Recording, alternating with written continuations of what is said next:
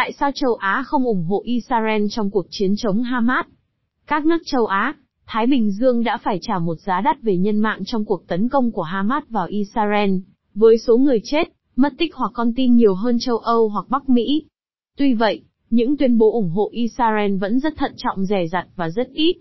Chỉ có Nhật Bản và Australia chính thức coi Hamas là tổ chức khủng bố, trong khi dư luận quần chúng ngày càng công khai đứng về phía chống lại cuộc tấn công của Israel ở Gaza.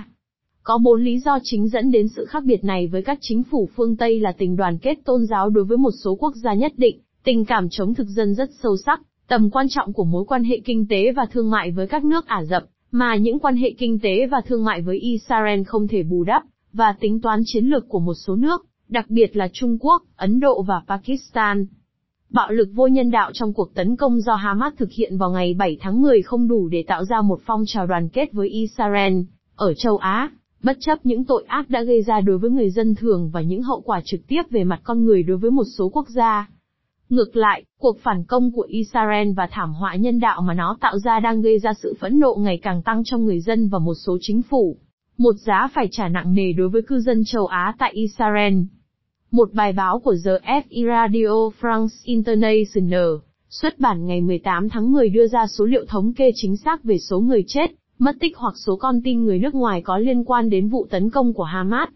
Thiệt hại nặng nề đối với khu vực châu Á, Thái Bình Dương, với 50 người chết và 25 người mất tích, có thể chủ yếu là con tin, nhiều hơn châu Âu 39 người chết và 37 người mất tích, hoặc Bắc Mỹ 37 người chết và 15 người mất tích. Hai quốc gia bị ảnh hưởng nặng nề nhất là Thái Lan và Nepal. Thái Lan từ lâu đã gửi hàng chục nghìn công nhân nông nghiệp đến Israel làm việc, đặc biệt là tại các kibbutz. Thái Lan thương tiếc 30 người chết và 17 người mất tích. Nepal có 15 sinh viên làm việc tại kibbutz Alomim, gần biên giới với Gaza. 10 người trong số họ đã chết, 4 người bị thương và một người có lẽ đã bị bắt cóc. Các nước châu Á khác cũng bị ảnh hưởng. Trung Quốc ghi nhận 4 người chết và 2 người mất tích, Philippines 3 người chết và 3 người mất tích, Sri Lanka 2 người mất tích, Campuchia và Azerbaijan mỗi nước một người chết. Các đồng minh châu Á của Mỹ thận trọng, dè dặt trong những ngày sau cuộc tấn công của Hamas. Là một quốc gia rất gần gũi với Hoa Kỳ, Nhật Bản không coi cuộc tấn công của Hamas là khủng bố. Thủ tướng Fumio Kishida chỉ đơn giản lên án các cuộc tấn công gây thiệt hại nặng nề cho người dân thường vô tội, và Nhật Bản đã không tham gia thông cáo chung ngày 9 tháng 10 được ký kết bởi Hoa Kỳ, Pháp, Vương quốc Anh, Đức và Ý với sự lên án rõ ràng đối với Hamas và những hành động khủng bố kinh hoàng của nó. Tại Hàn Quốc, Tổng thống Ion Seok Yeon đã chờ đợi chuyến thăm của phái đoàn Thượng viện Mỹ do Chuck Schumer dẫn đầu để lên án chỉ vào ngày 11 tháng 10 các cuộc tấn công bừa bãi, không phân biệt nhằm vào Israel từ giải Gaza, mà không đề cập trực tiếp đến Hamas và không đưa ra bất kỳ cam kết nào về an ninh của Israel. Ở Singapore, Thủ tướng Lý Hiển Long có thái độ rõ ràng hơn. Trong thư chia buồn gửi tới Benjamin Netanyahu vào ngày 8 tháng 10, ông đề cập đến các cuộc tấn công khủng bố của Hamas, và nhấn mạnh rằng Singapore lên án mạnh mẽ các cuộc tấn công này, cái chết hoặc bắt cóc các thường dân vô tội, nhấn mạnh rằng những hành động như vậy không thể có bất cứ lý do chính đáng nào. Tại Philippines, Ferdinand Marcos xác nhận với đại sứ Israel hôm 11 tháng 10 rằng Philippines đứng về phía nhà nước Do Thái trong cuộc xung đột ở Gaza, trước khi kêu gọi giảm leo thang căng thẳng trong hội nghị thượng đỉnh giữa ASEAN và Hội đồng Hợp tác Vùng Vịnh vào ngày 20 tháng 10.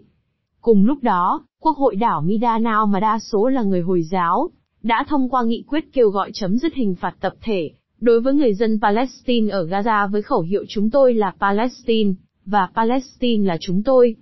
Ấn Độ và Trung Quốc ở hai tư thế đảo ngược. Sự ủng hộ rõ ràng nhất dành cho Israel cuối cùng không đến từ một đồng minh của Hoa Kỳ. Nó đã được Thủ tướng Ấn Độ Narendra Modi bày tỏ trong một dòng tweet ngày 9 tháng 10, Tôi vô cùng sốc trước tin tức về một cuộc tấn công khủng bố ở Israel. Tâm tư và lời cầu nguyện của chúng tôi hướng về những nạn nhân vô tội và gia đình họ. Chúng tôi bày tỏ tình đoàn kết với Israel trong giờ phút khó khăn này. Tuyên bố nồng nhiệt này sau đó đã nhường chỗ cho những nhận xét trung lập và mang tính ngoại, giao hơn.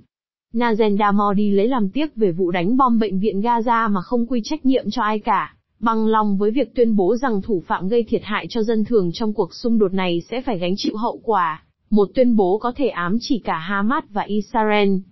Một cách tương phản, Trung Quốc vừa lòng với những lời nói ban đầu vô thưởng vô phạt, kêu gọi các bên trong cuộc xung đột giữ bình tĩnh, kiềm chế và ngay lập tức chấm dứt hành động thù địch bằng cách bảo vệ dân thường, mà không bao giờ đề cập đến Hamas hay nói về khủng bố. Giọng điệu can thiệp của Bộ trưởng Ngoại giao Trung Quốc Vương Nghị sau đó trở nên cứng rắn hơn đối với Israel. Hành động của Israel vượt quá khả năng tự vệ và đất nước này nên quan tâm đến lời kêu gọi chấm dứt sự trừng phạt tập thể đối với người dân Gaza của cộng đồng quốc tế và của Tổng thư ký Liên Hợp Quốc. Ông nói trong cuộc phỏng vấn qua điện thoại với Ngoại trưởng Ả Rập Saudi ngày 15 tháng 10. Đối với các quốc gia Hồi giáo ở châu Á, đoàn kết với người Palestine là trên hết, với nhiều sắc thái. Thủ tướng Malaysia, Anwar Ibrahim, là người có thái độ rõ ràng nhất. Trước Quốc hội vào ngày 16 tháng 10, ông tuyên bố rằng đại diện các nước phương Tây đã nhiều lần yêu cầu tôi lên án vụ tấn công vào Israel. Tôi nói với họ rằng chúng tôi có mối quan hệ lâu dài với Hamas và điều này sẽ tiếp tục.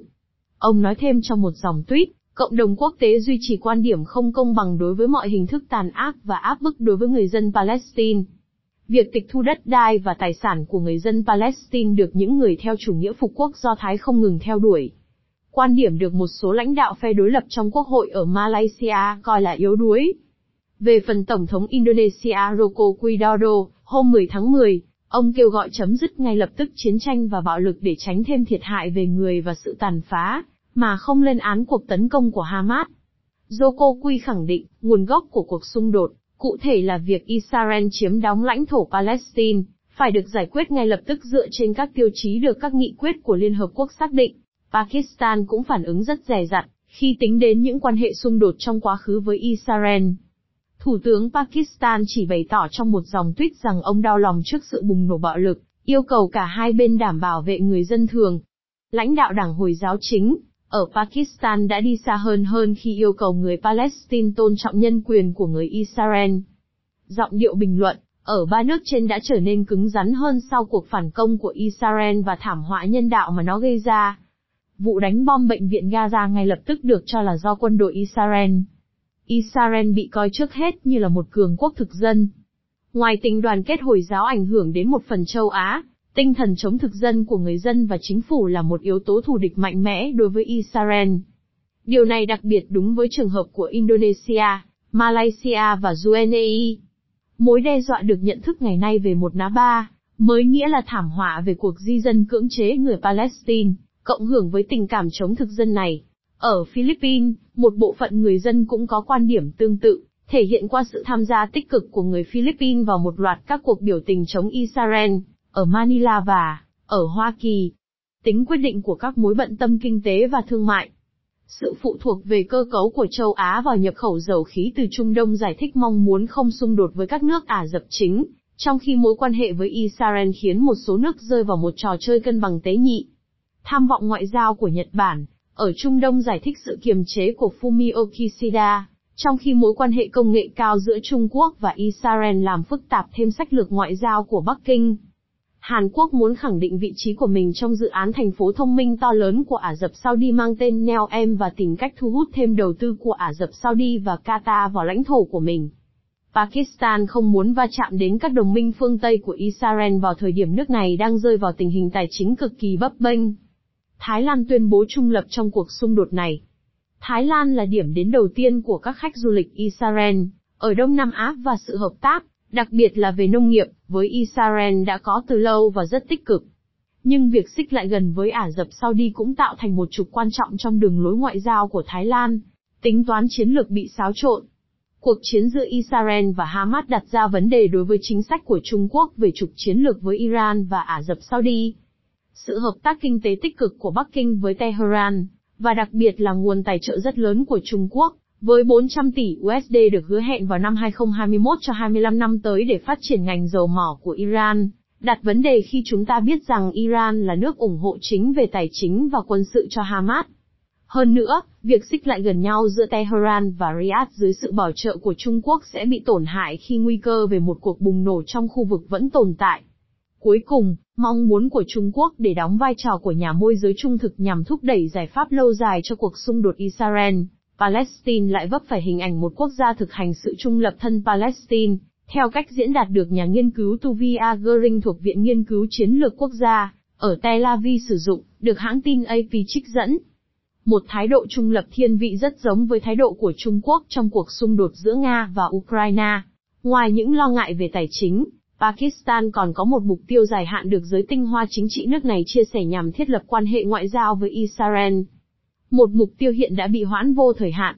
Ở Ấn Độ, Narendra Modi là người kiến tạo nên chính sách thiết lập mối quan hệ hợp tác chiến lược với Israel, quốc gia đã trở thành một trong những đối tác quốc phòng chính của Ấn Độ. Ông là người đứng đầu chính phủ Ấn Độ đầu tiên đến thăm nhà nước Do Thái vào năm 2017. Đảng của ông, BJP, thực hành hệ tư tưởng chống Hồi giáo dựa trên việc khôi phục chủ quyền của Ấn Độ giáo trước các đế chế thuộc địa cũ, bao gồm cả đế chế Mughal Hồi giáo đã từng cai trị Ấn Độ trong hơn hai thế kỷ. Do đó, BJP cảm thấy gần gũi với đảng Likud của Israel. Nhưng Ấn Độ cũng có quan hệ chặt chẽ với các nước Trung Đông và sự phụ thuộc của Ấn Độ về dầu mỏ đang tăng lên hàng năm. Do đó, cuộc chiến giữa Israel và Hamas chỉ có thể làm chậm lại chiến lược thân Israel của chính phủ Ấn Độ. Nhìn chung, sự yếu kém về sự ủng hộ mà Israel được hưởng trong cuộc tấn công ban đầu của Hamas đang dần nhường chỗ cho sự lo lắng của các chính phủ và sự phẫn nộ của dư luận quần chúng ủng hộ người Palestine. Cuộc chiến càng kéo dài, chi phí nhân lực ở Gaza càng lớn và sự cô lập ngoại giao của Israel ở châu Á sẽ càng lan rộng.